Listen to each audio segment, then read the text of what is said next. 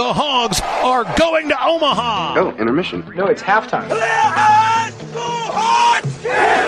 You can actually feel Razorback Stadium shaking underneath our feet right now. You just gotta keep living, man. L I V I N. Arkansas wins the national championship. What I say when it comes to this basketball team is the law. Absolutely and without discussion. Oh, Ty was a warrior. The Hogs are going to Omaha.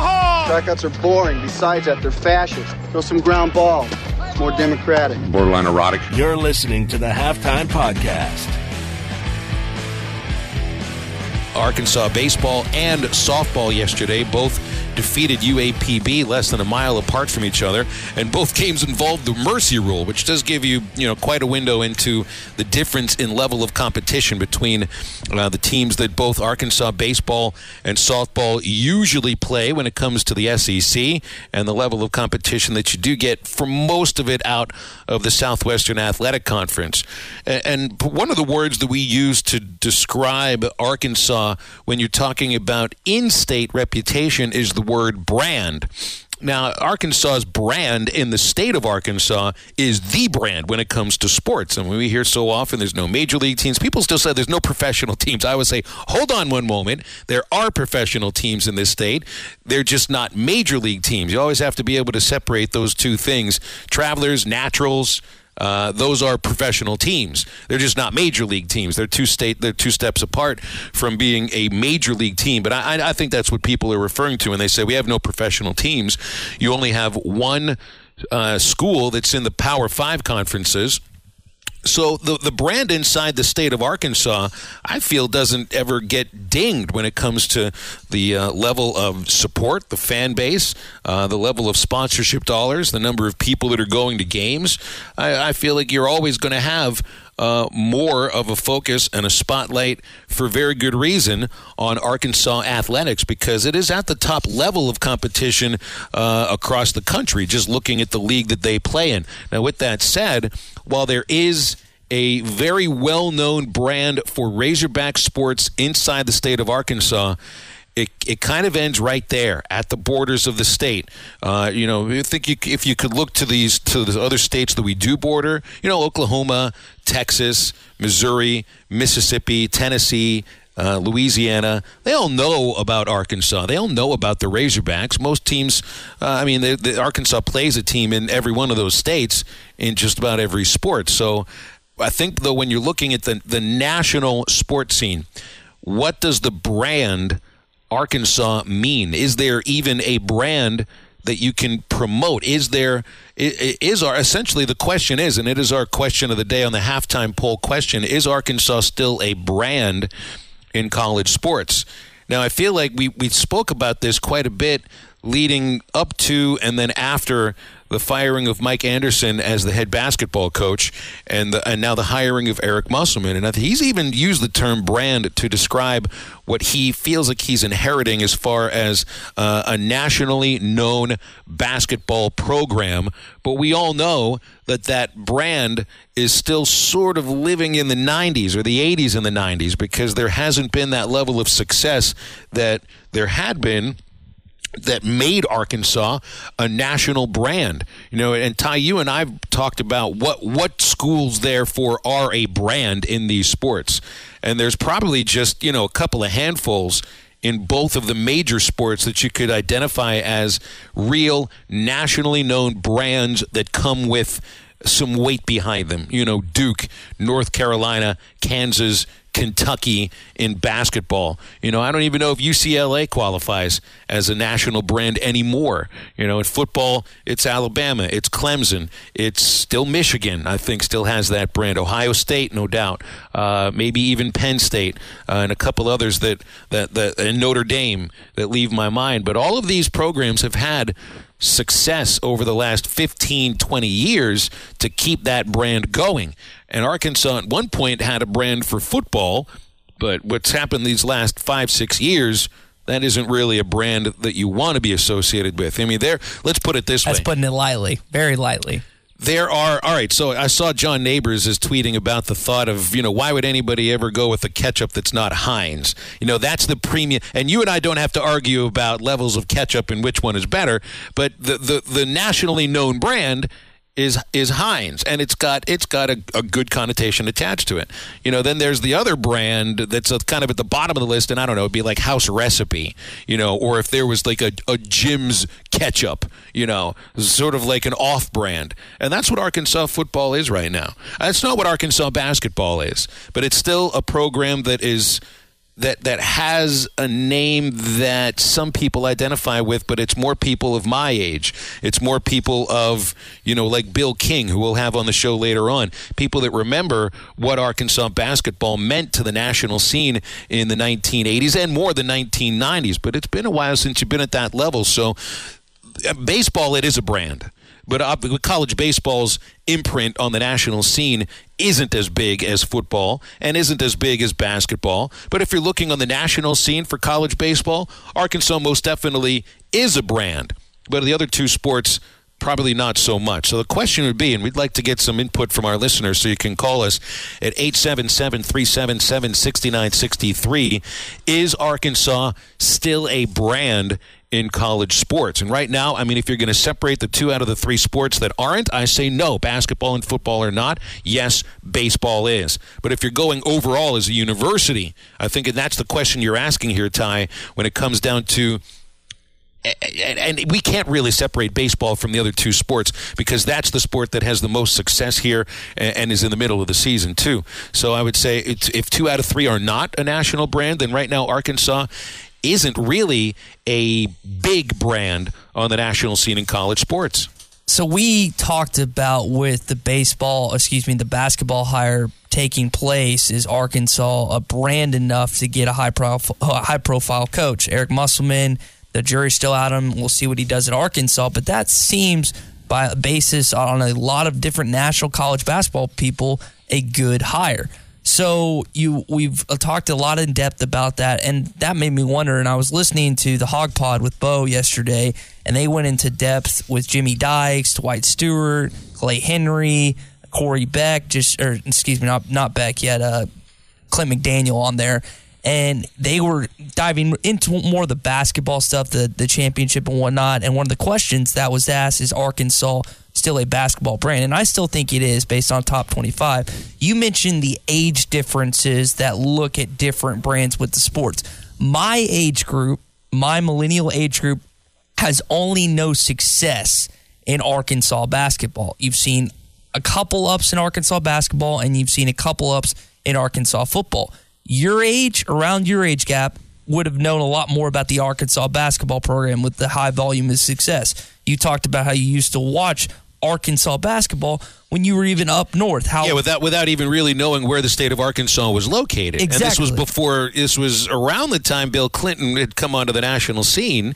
Uh, but but still, I mean, those were the two things that my people in Pittsburgh associated with Arkansas was Razorback basketball and Bill Clinton.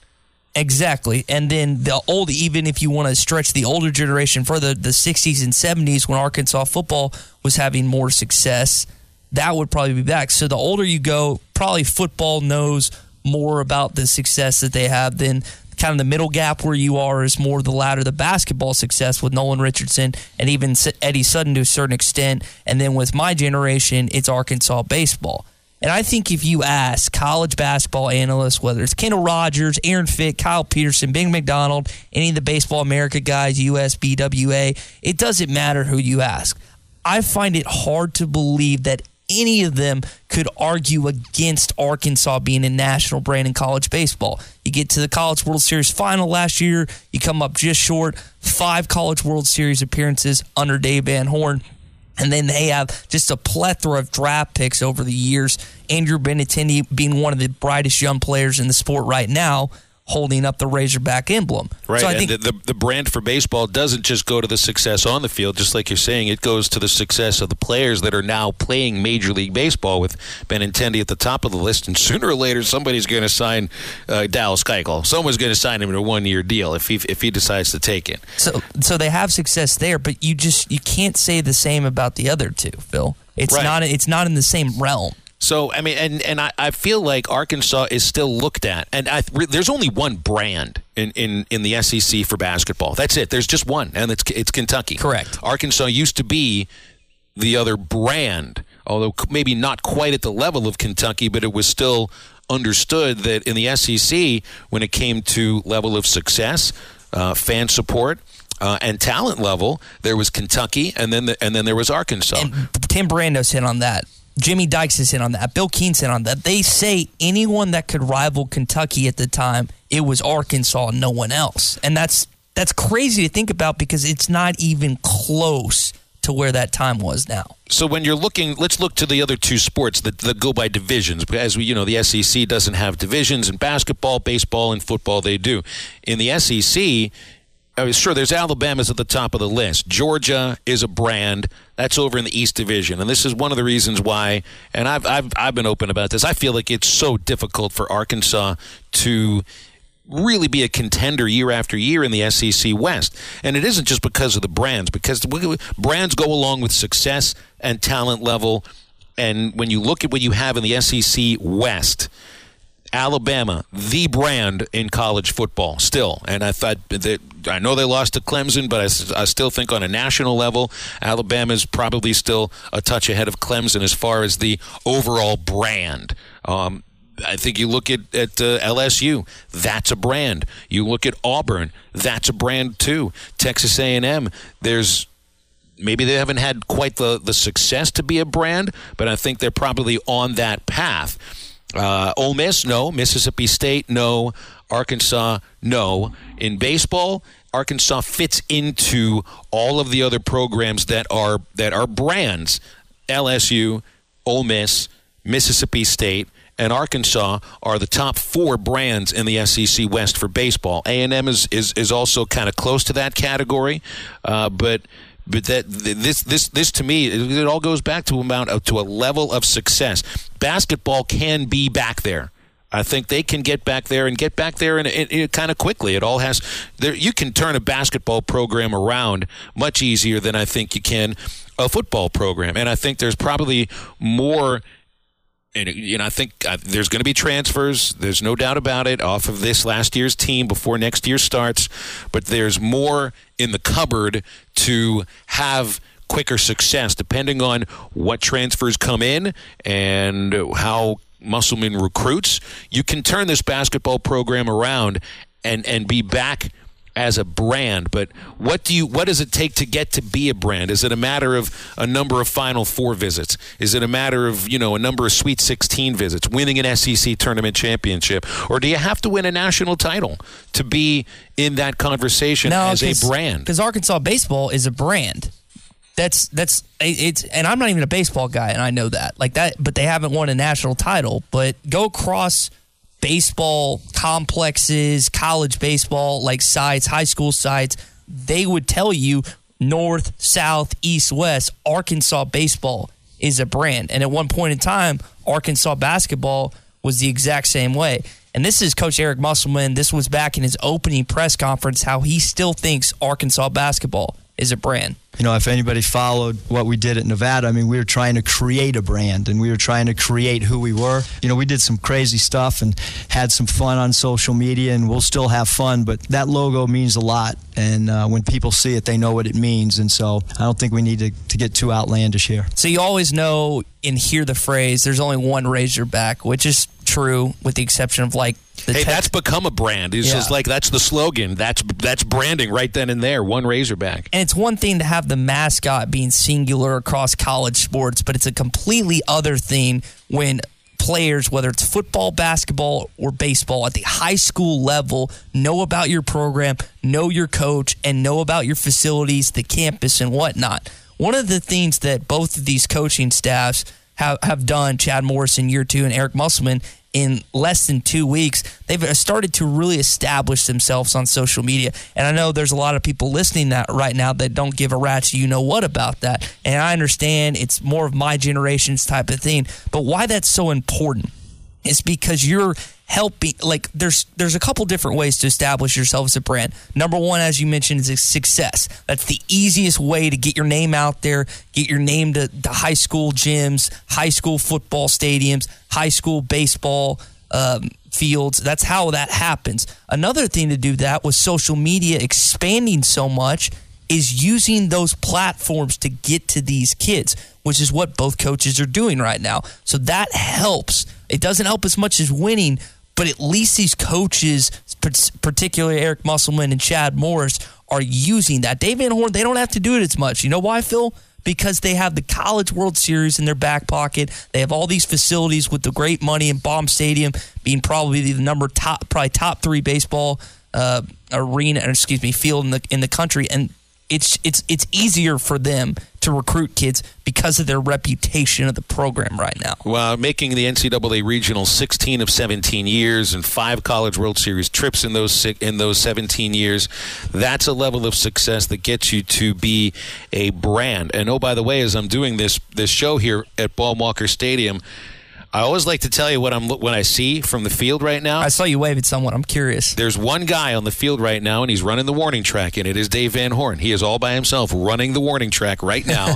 and yeah, he, he, gave me a little wave. He could. I, I went and talked to him earlier before the show, and there he is. I mean, he could barely run last year. He had a sciatic problem. wasn't even throwing batting practice, and there he is. He's running and getting in a little workout before the team arrives for a, for what he described to me as what will be a very light workout, uh, getting set for the Mississippi State series. Anyway, so back so back to what we're talking. About. You know, the, the, the thing with Musselman and the thing also with Chad Morris, they have their own personal brands too, and these get these get promoted through social media, which really is a very important way to connect fans to programs, to connect fans to athletes and to the coaches.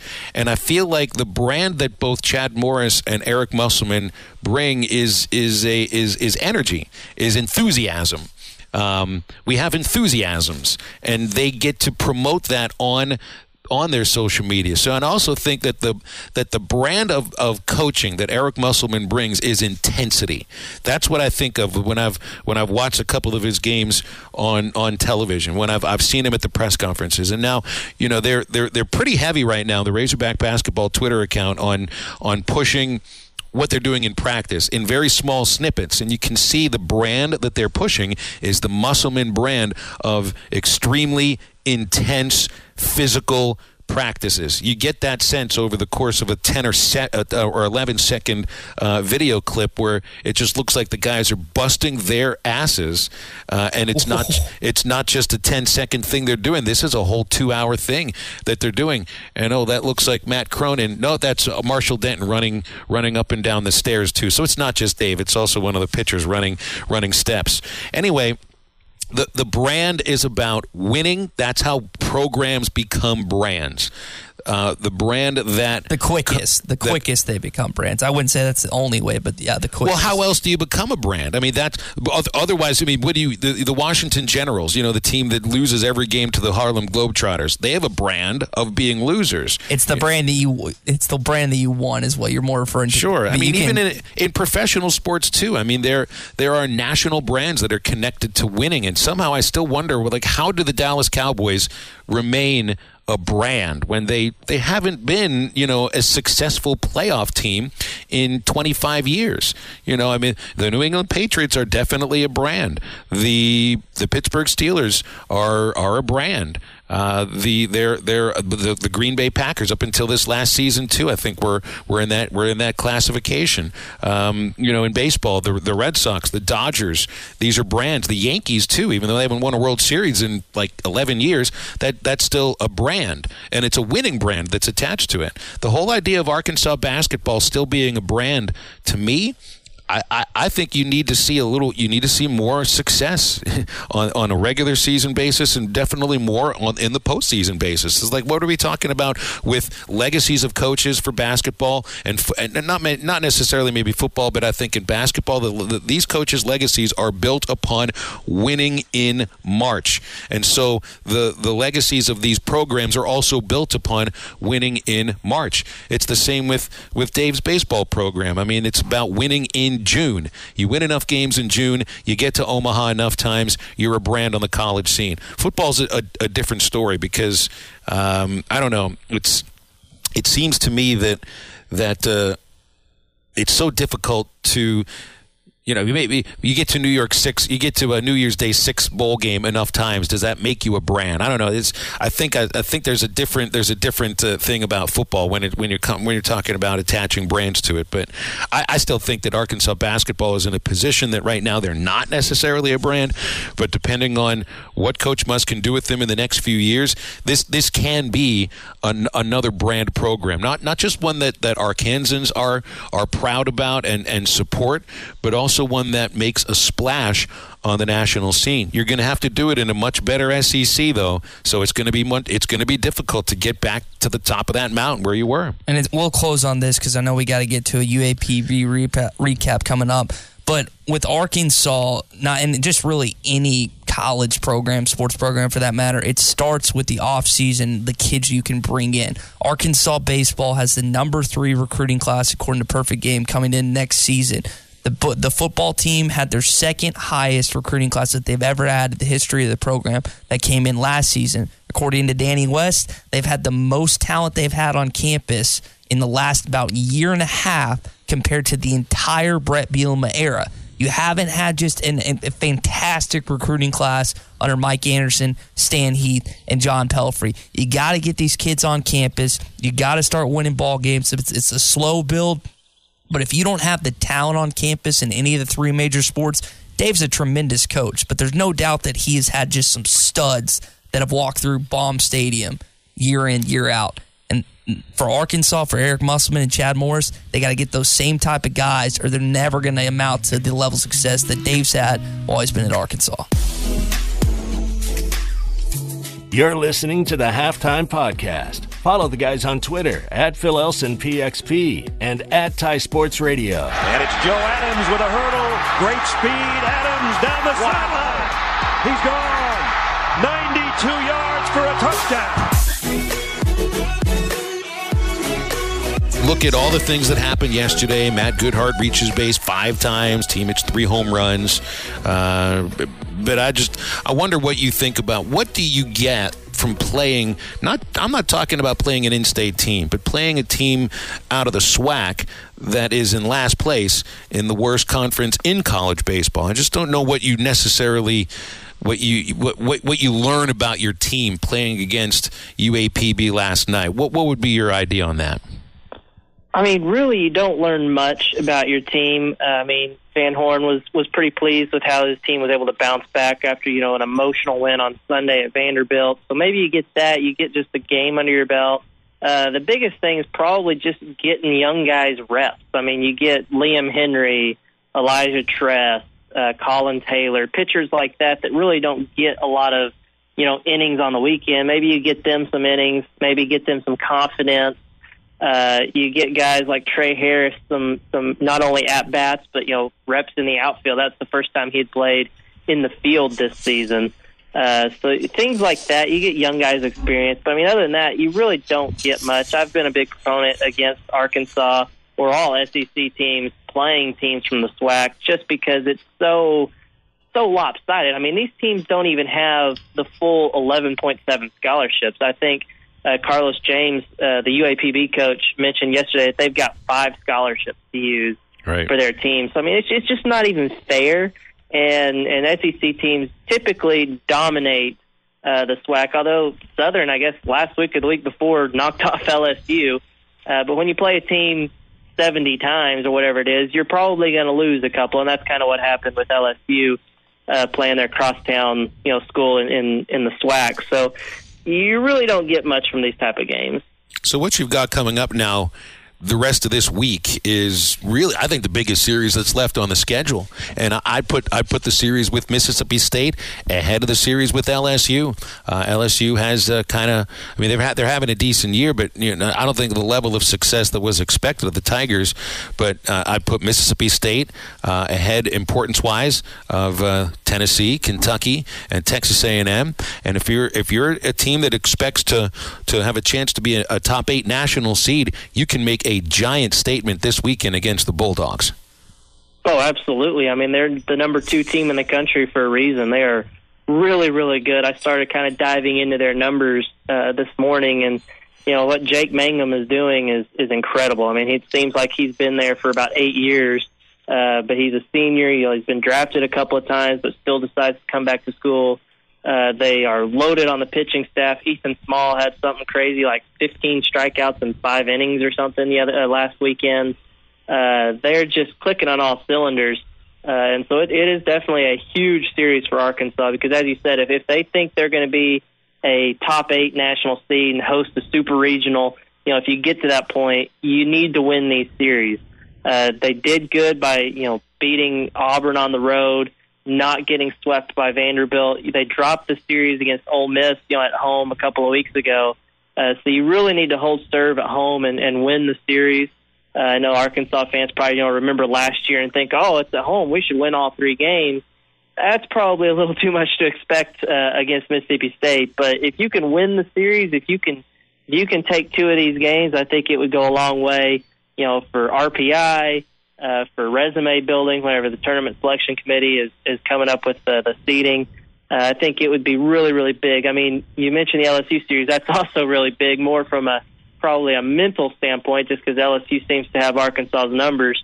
Uh, but from a resume and RPI standpoint, Mississippi State is, is probably the, the top team left on the schedule. Talking Razorbacks with Andrew Hutchinson, rivals HawgBeat. Andrew, so Georgia and Clemson went 20 innings last night, over six hours. Phil asked me if I'd watched the game uh, before the broadcast. I said no. He said he was listening to it last night, which I just thought was just crazy.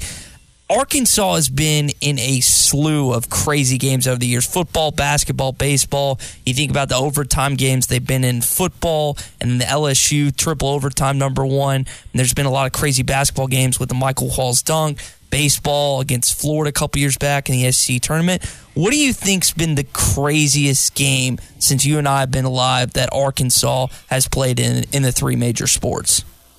Oh man, that's so tough. I mean, the seven overtime games come up, you know, come to mind quickly just because they they were seven overtimes, and that's a, a NCAA record that has only been matched, uh, never been broken. Uh, then you think the Missouri State baseball game comes to mind with it being a, a game ending at 3 a.m. That's a game that we'll probably never see again because there's no way that they would let that game continue uh, with the rain and everything like that. I still don't understand how they were able to keep that game going. That was kind of a, a Dave Van Horn willing something to happen type of thing. Uh, the Michael Qualls dunk, you mentioned that one. Uh, the Ole Miss uh, Henry Heve game also, mm-hmm. uh, I think is is one of the greatest games I've ever witnessed live. Just because even leading up to that overtime, it was just a back and forth shootout. I mean, it was tied at the end of all all four quarters. Uh, Brandon Allen was just uh, through a, a school record touchdown passes, uh, was just balling out, honestly. Uh, and it was just an incredible, you know, back and forth shootout type game. And then, uh, of course, the overtime happens, and you get the Henry Heve play on fourth and 25. You still have to score a touchdown. Brandon Allen seems to get sacked to end the game on the two point conversion attempt. Penalty, you have to do it again, and he he scores on the on the keeper uh, and then gets carried off on his teammates' shoulders. Uh, a guy who you know encountered a lot of adversity during his time as a starting quarterback. Uh, just uh, when you factor all that in, plus you throw in that Ole Miss was probably going to be playing for an SEC championship that year had they beat Arkansas and, and Arkansas kept them out of that. Uh, just all that thrown together, I think that's probably one that sticks out to me as just the craziest game I've ever witnessed live. So Phil and I open up the program asking the question what where is Arkansas in terms of brand in its three major sports basketball, football and baseball. Phil and I both agree that baseball is a brand across college baseball. Basketball has the potential. At one time Arkansas football was a brand, but that was like 40, 50 years ago. Do you think Arkansas is a national brand in its three major sports right now, Andrew? Definitely in baseball, as you said, uh, when you are consistently making it to Omaha, that kind of helps, and and you put, you're putting guys in the pros uh, like they are with guys like Andrew Benintendi, Dallas Keuchel. Uh, that makes you a brand. Basketball, as you said, I mean, in the '90s, it was. I mean, that was a it was a top five uh, program in the country. It's been a while since they've been on that level. Uh, I think that the potential is there, uh, but the potential is also there for football. Because I mean, you you say it's been you know 40, 50 years. I mean, if you look back at the '80s, Arkansas, you know, was back to back Cotton Bowls. They didn't win either one, but they're probably, I think, a dropped interception by Steve Atwater away from potentially competing for a national championship in '88 or '89. I can't remember which. Uh, so they they aren't as far removed in football as as you think.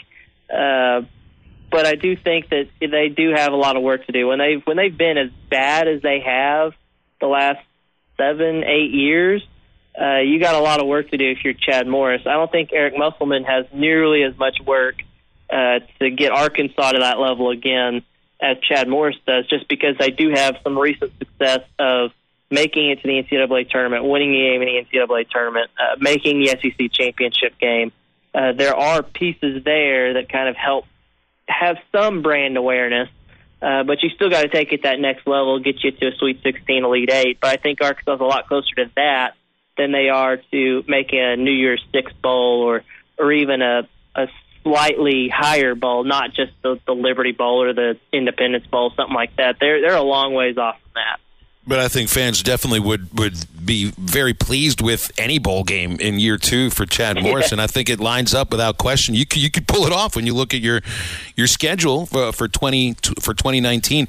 It's doable. I think year two a bowl game is is most definitely a, a legitimate expectation. But what about what about the? Let's let's look past year one for Eric Musselman. Uh, he even told that the, the the talent that he's inherited that he thinks that they're an NCAA tournament team now. I don't know if I believe that or not. I don't even really know if Coach Musselman believes that or not. Year two, should he be expected to make an NCAA tournament?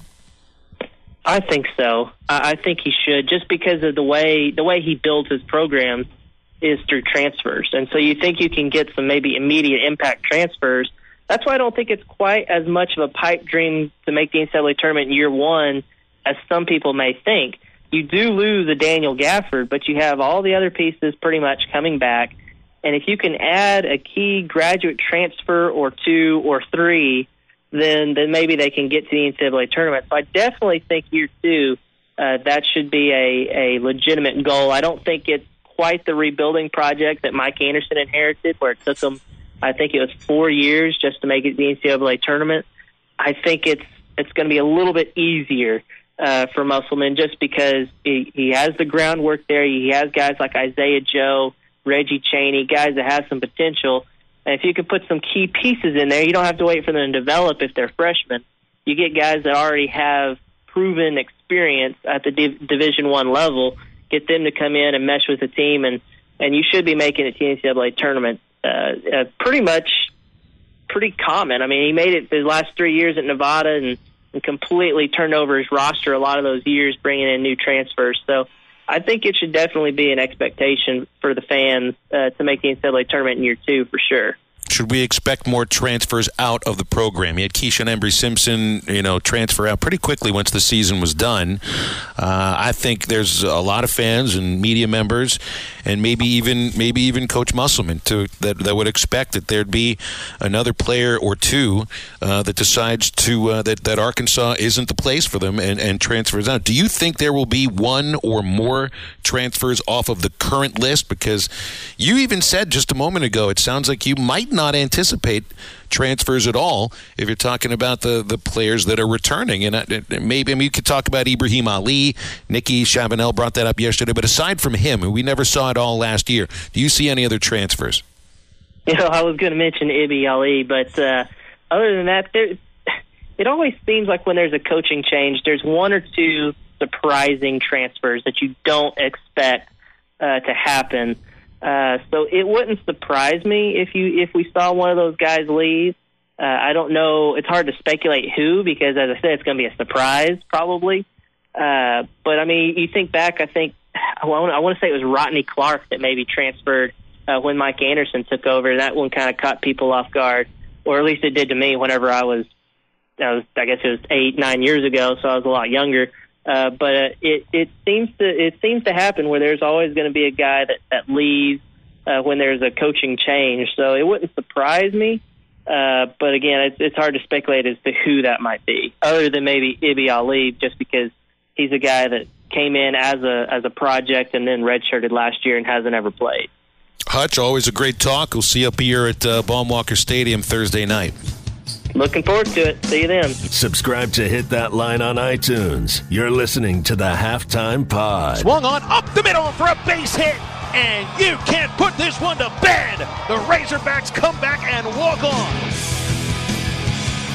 The whole idea of you know Wednesday is Hump Day will, will mean something, but these days it doesn't. I just I just say it because it's the mid, it's over the hump for our show on a Wednesday, which really it means you're over the hump for you, Tye, because you're the one who gets real weekends these days. Although you do have you know like 27 hour work days, so you know take that for what it's worth. Yeah, it's all over the place sometimes. I'm just excited for when baseball ends, where you can come up to the fort. You, me, Tommy, and John can go on a three day bender.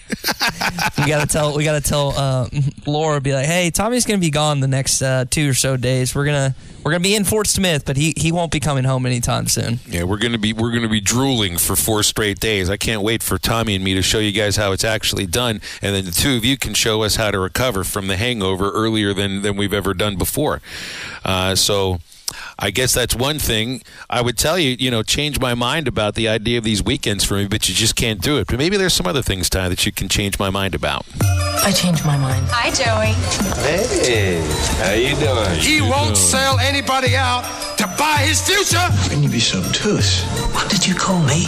Obtuse? Is it deliberate? Son, you're forgetting yourself. Change my mind. So I, I want to start. It's you know Easter's coming up, right?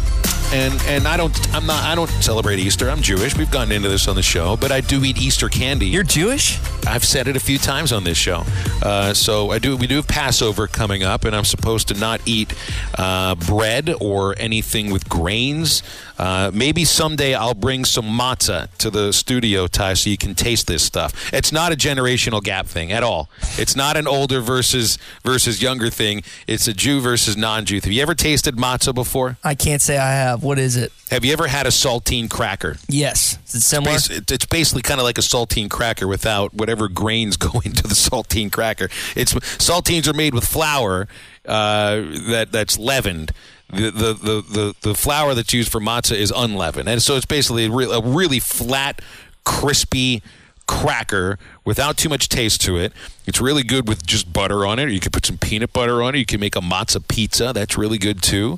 Um, but it does stop you up a little bit. So you got to find other ways to stay regular. If you if because the, this is what they'll eat. We'll eat for like an entire week straight. You won't eat any bread. You won't have any anything with grains, which means no beer, no Coca Cola, no sodas, no sugar. Essentially, I mean, it's just I don't know. It can be a little a little tiring to try to keep up with what you can eat and what you can't eat. So you know what I've done for these last however many years. I've just said screw it. I'm going to eat whatever I feel like. I was gonna say no pun intended, but do you follow this diet religiously? No, no. And it's funny how you use the term religiously here to describe it too, because I also don't keep kosher and never will. You know, I like bacon. I like pork chops. I like mixing. I like mixing, uh, you know, cheese and burgers together. Which if I kept kosher, I wouldn't be able to do that too. So, but I mean, for maybe eight days, I could set it aside and say, oh, uh, I used to keep the. I used to keep what they call kosher for Passover as a kid and as an early adult, but it's it was kind of difficult to do that while traveling across the Texas League landscape.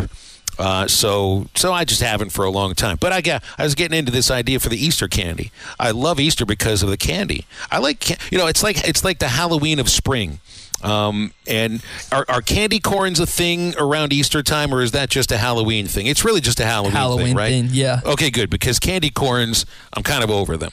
I'm over them. They don't need to be around for now. I don't even realize why they need to be around for Halloween. My daughter, my daughter says to me the other day, we're walking through the grocery store. She saw some candy corn. She says, "Dad, you know what candy I really love these days? I really love candy corns." And I thought to myself, said, "I'm going to disown you just for that alone." But it's okay. She, what I did get her and her and her brother were their first ever. This is the best. This is the best Easter candy out there. These kids, for the first time, tasted a Cadbury cream egg. And a lot of people, feel, a lot of people, it's apparently you're one of them. Feel like it's like it's like um, sticking your tongue into the sewer. You know, it's like that gooey center that really the consistency might not be very appetizing for some people. And it sounds to me Tye like you're one of them. But i thought i think the cadbury cream eggs i have an addiction to these things. I've got to stay away from them around this time of the year because i could pack i could probably eat three of those things at once.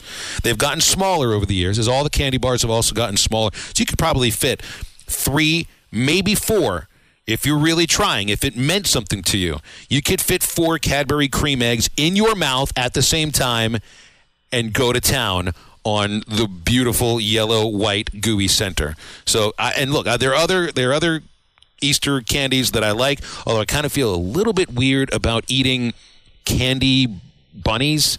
You know, the chocolate bunnies to me just feel a little bit weird. So I like the Cadbury mini eggs; those are really good. I like the Peeps. I know a lot of people hate Ugh. Peeps. Peeps are good. I mean, it's marshmallow crusted with sugar for crying out loud. What's wrong with that? What can you find negative about marshmallows crusted with sugar? Did you eat puppy chow growing up? Do you know what that is? I know puppy chow is an actual dog food. Is this really like a human a human ingested candy of some sort? Yeah, it's where you mix a bunch of like sugary ingredients and it's a, a kid favorite, but I was just not a fan. So now, I remember eating dirt. You remember dirt? It was made with like uh, with with like the the uh, the the gummy worms and ground up Oreos. Like a dirt and, sundae, yeah. Yeah, so dirt. So that sounds to me like what your puppy chow thing is. But Similar. that's not what Cadbury cream eggs are. What's wrong with the Cadbury cream egg Tye? Because it is the best Easter candy. Change my mind. It's not. That would be the Reese's egg with peanut butter and chocolate. The Cadbury egg is just not good, Phil. And I don't really know how to change your mind because you're probably set in stone on this topic, but it just doesn't taste good. I'm sure our listeners I'm not set in stone. I'm set in a fondant center. That's what I'm set in. It's it it's weird. Like I, I eat weird texture stuff. Like some people don't like oysters. I like oysters. I'm not really picky when it comes to most things. Now people get ticked off of me all the time because I don't like mac and cheese and I don't like really like sweet tea and they're like, "Oh, you're not even southern." Oh, it's okay. Look, I mean, I get the whole idea of not liking oysters. I love oysters, but for some people it's like, you know, eating snot, eating raw snot out of somebody's nose. That's what oysters feel like sometimes. Maybe the Cadbury Center, maybe the fondant center, the gooey stuff maybe feels like the same thing for you? Is it the gooey stuff in no, the middle that you don't get with? I like gooey stuff, like whether it's chicken cordon bleu or some. I'm trying to think of just like gooey foods. I'll eat that. I don't really have a problem with that. I just don't like the taste, Phil. And the Reese's peanut butter egg. Like, if, do you want me to put out a poll right now? Because I'll take you. I'll take you to the woodshed out on this, and I'm sure most of our listeners. You go. You go ahead. I mean, you probably, you know, all your listeners probably like, you know, attach themselves to everything that you attach no, we'll put it. We'll to. put it on the hit that line account. Put it on the hit that line thing. We'll go with and look the the the, the Reese's. The, I love Reese's. The Reese's peanut butter cups. But there's some, I'll say that, and I think they're changing the the ingredients or at least the recipe for the peanut butter because the peanut butter was too sugary and and wasn't peanutty enough.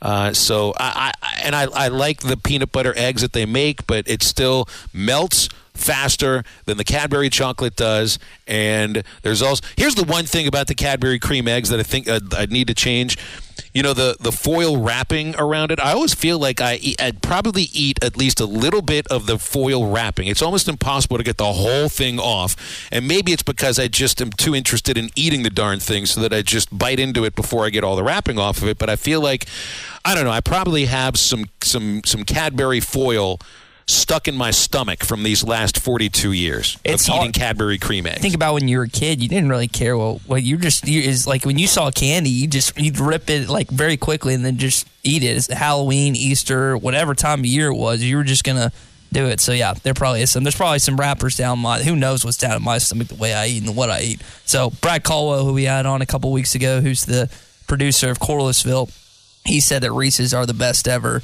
So I'm hoping that the majority of our listeners will side with me, but I wouldn't be surprised if that if the Cadbury egg won or something. So we'll see what happens with that. All right, taking taking you to the woodshed on yeah, this one, nah, my friend. We'll see what happens. All right, John Daly, Phil, don't bet with him when it comes to golf. If you saw him, he was out at Hooters. We talked about it on the program. He was out at Hooters this past week in, in Augusta. He's dealing with I believe a torn meniscus is why he's not participating out there in golf right now. But they had him sponsored. He's out there, legendary Arkansan golfer. A guy bet him hundred dollars out on this mini putt course that he couldn't hit this putt. What does he do? He pops a cigar in his mouth, smoking it, and just buries that sucker. So here's the thing, Phil. Don't bet when it comes to John Daly in golf. Changed my mind. Really? This is like an impossible thing to change your mind about because he's like he's made for gambling on golf, like all professional golfers are. But but I mean, even some of them you'd think, well, I could outdrive this guy. John Daly would be able to outdrive anybody when he's dead. This is this is the one, and I would never put money on any on on anything involving golf with anyone because I'm the last person that should be doing that. Uh, so I, I I can't think of a, of a, of anything to convince you otherwise. In fact, the way you ought to handle this is you ought to become really tight with John Daly, and then he's the one that you put money on in in actual in actual gambling you know when you when you go to the you go to the golf course and, and you let him sit in the car for a while and you say I'm going to pick anybody here at this golf course right here and they can outdrive you. And they don't know John Daly is there. And then the next thing you know John Daly comes out of the car with the giant heater you know with the tight with the garish tight orange pants with the John Daly in a cup and takes it up there and just here you go, kid. Smacks it 400 yards. There you go. You win 100 bucks. So basically, some version of Happy Gilmore and Tin Cup combined. You've seen Tin Cup with Costner, right? Yes. Okay, that's one of the movies that's from your generation. I really enjoy. It. But I can't change your mind about that. That's impossible. I can't. There's no way that anybody should should should try to change your mind on this, Un- unless unless he's so unless he's so drunk that he can't stand then that's the only way that you would actually be able to win the bet with still him. win and bet. even at that point, he probably could still win a bet in, involving golf with most you know regular schmucks next door. Still wouldn't bet against him. I trust Daly. All right, cue the audio up here because my broadcast partner for baseball. Bubba Carpenter is is is becoming a little bit of a baseball Nostradamus. Last night, when Casey Martin came up, and uh, I want to open my scorebook. Was it the last at bat for Casey? Yes. Fifth inning, fifth plate appearance for Martin. It's the fifth inning. That tells you the sort of game you had. And and Bubba and I were talking about how uh, the Razorbacks were told by Dave Van Horn these last two games, at least during batting practice, they're not allowed to pull the ball. So a right hand batter is not allowed to hit the ball to left field in batting practice. They want him to work on going up the middle and going the other way for a right hand hitter to right field. So so Casey Martin is a dead pull hitter, and he's known as such. So he came into the batter's box last night uh, during batting practice, and his for his final round, and I'm there leaning up against the cage with Bubba, and Dave Van Horn is right next to Bubba, and Casey looks at at Coach Van Horn and almost like asking your father if you can have the cookie that you were promised if you did your homework. He looks at him and says, "Can I pull the ball now?" And Dave said, "Yeah, I mean, last pitch he can pull the ball. So yeah, hits a couple of liners up the middle, another liner to right center. His last pitch he's allowed to pull the ball and hit it like 430 feet over the left field fence. So then comes up in the fifth inning of last night's game, and here's what Bubba said. I guarantee right here, Casey's looking at the scoreboard thinking, well, that's 13 to 2. Be really nice to hit one into the hog pen. You know what I mean? That would be a me at bat? that would be a me at bat. And the 0 1 pitch on Martin. Driven the other way, way back to right field. Sims is at the wall. He homered into the visiting bullpen. Forget about the hog pen. Casey Martin goes oppo for number seven of the season. That's just fantastic, Phil. That was great. That really was great. And earlier in the season, Bubba had predicted a home run that Martin hit over the left field fence. So, changed my mind. Uh, Tye Richardson, my other broadcast partner, Bubba Richard, Bubba Carp, Bubba Richardson, Bubba Carpenter is uh, is a baseball Nostradamus. He's like Babe Ruth up in the, the the stands, up in the in the press box, calling his shot for Casey Martin. Look, it some guys just have a way about it. We always talk about with Tommy Romo how good he is at predicting a play, an audible, a set, whatever's coming out of the football game. For the most part, Tony Romo was on the mark. Like he just knew what was happening. And that's like baseball's a little harder to predict, obviously, because like you don't know what pitch is coming. It, it's a it's it's a little harder to predict what's going on in baseball. But props to Bubba for calling it out. You said that's the second time he's done it this year. Yeah. Hopefully he uh hopefully he calls a few more of those in the postseason and they keep advancing. Now he's Bubba is as he will say he's a glass half half half uh, full sort of a guy. So he's always looking at the positive aspect of it. So there might also be just a luck a luck portion of this too. But when you've done it twice in like the last, I want to say six, maybe five home games. Yeah, because he called one that Casey hit against uh, Ole Miss. So that would have been within the last five games. You do it twice within the last five games, and the same hitter. I don't know. There's a little bit of a Nostradamus feel to it. So we'll see what happens this week against Mississippi State if he keeps the streak alive. Sometimes it's better to be lucky than good. I would know a lot about that. You just you get lucky sometimes. So if he if he's lucky in calling it and it's working out and it ends up coming to fruition, go for it. Do it, call it, whatever. All right. You're gonna be this is gonna be really hard for you to change my mind. You are a Waffle House fanatic. You love you some Waffle House. After the Missouri State game, last or two years ago. You went there. We've talked about Waffle House a couple times on the program. Gosh, I ate at the Waffle House at Auburn after the uh, the crazy doubleheader a couple of Fridays ago. The Waffle House just by our hotel. Eric Cole and Blaine Knight, when they came on a couple weeks ago, guess where they were? Waffle House. So SEC states with programs that are residing in the SEC Arkansas has the second least amount of Waffle Houses. Now, for those who don't know, it originated in Atlanta, Georgia. So obviously, there's going to be a ton of them in Georgia, in that kind of area. But Arkansas only has 41 Waffle Houses in the state. There's 39 in Mizzou. Even Ohio, a northern state, has 64. So that begs the question what's Arkansas doing? Why isn't there more Waffle Houses? Change my mind. Well, there are significantly more people in the state of Ohio than there are in Arkansas, and probably more highway exits. In the, and you know, highway exits and Waffle Houses go together. You know, like left foot and sock and shoe go together. And I feel I think Arkansas. Now I, I I'm not looking at numbers here, but it would seem to me that our our population numbers in Arkansas probably are about right for a number of Waffle Houses. What we need to do, Tye, and I, we need to find a premise of of looking at the ratio of citizens in the state to number of waffle houses in the state. Call it like a waffle house to citizen ratio. We love stats in sports. I think in waffles and bacon and eggs and scattered, smothered, covered, we would we would like the same thing. So I think we need to do a little bit more research into this. We need to see how Arkansas compares with the waffle house to citizen ratio compared to It's a big- Mississippi It's a compared big to endeavor ahead of us right here, Phil. Louisiana, right? Because if we're talking, how many states in the SEC? So you got Missouri, Arkansas, Florida, Georgia, Texas, Louisiana. That's six. Is there Alabama? Because basically, you got the, the states that have two schools are Alabama and Mississippi. That's it, Okay. and Tennessee. So is that? this, So I think you're looking at 11 states. Is it 11 states in the SEC? Don't ask radio people to do math on 10 there. or 11 states Yeah. in the SEC. I'm so hard. I've got too much research to do today on the baseball series. This is all on you. This is like your extra. This is like your extra credit halftime homework, which you can get into tomorrow. So I have to find how many Waffle Houses there are per, per citizen. Is that what's being required of me? It's a tomorrow? ratio. It's a ratio of of Waffle House restaurants per citizen in the state, and then see where Arkansas stacks up. Because I'm I would just think, as someone that has eaten in every Waffle House between Bentonville and Little Rock multiple times, I would think that Arkansas stacks up well in the W to C ratio, the Waffle House to citizen ratio, than a lot of the other states in the SEC. And just, that's just my hypothesis. People are just going to be clamoring for this information to come out on the program tomorrow. They're going to be like waiting, waiting by the radio, just like, what is the ratio? Where's Arkansas? There are at? certain things Big we take pride in. Certain things we take pride in. This will be this will be at the top of the list. Yep.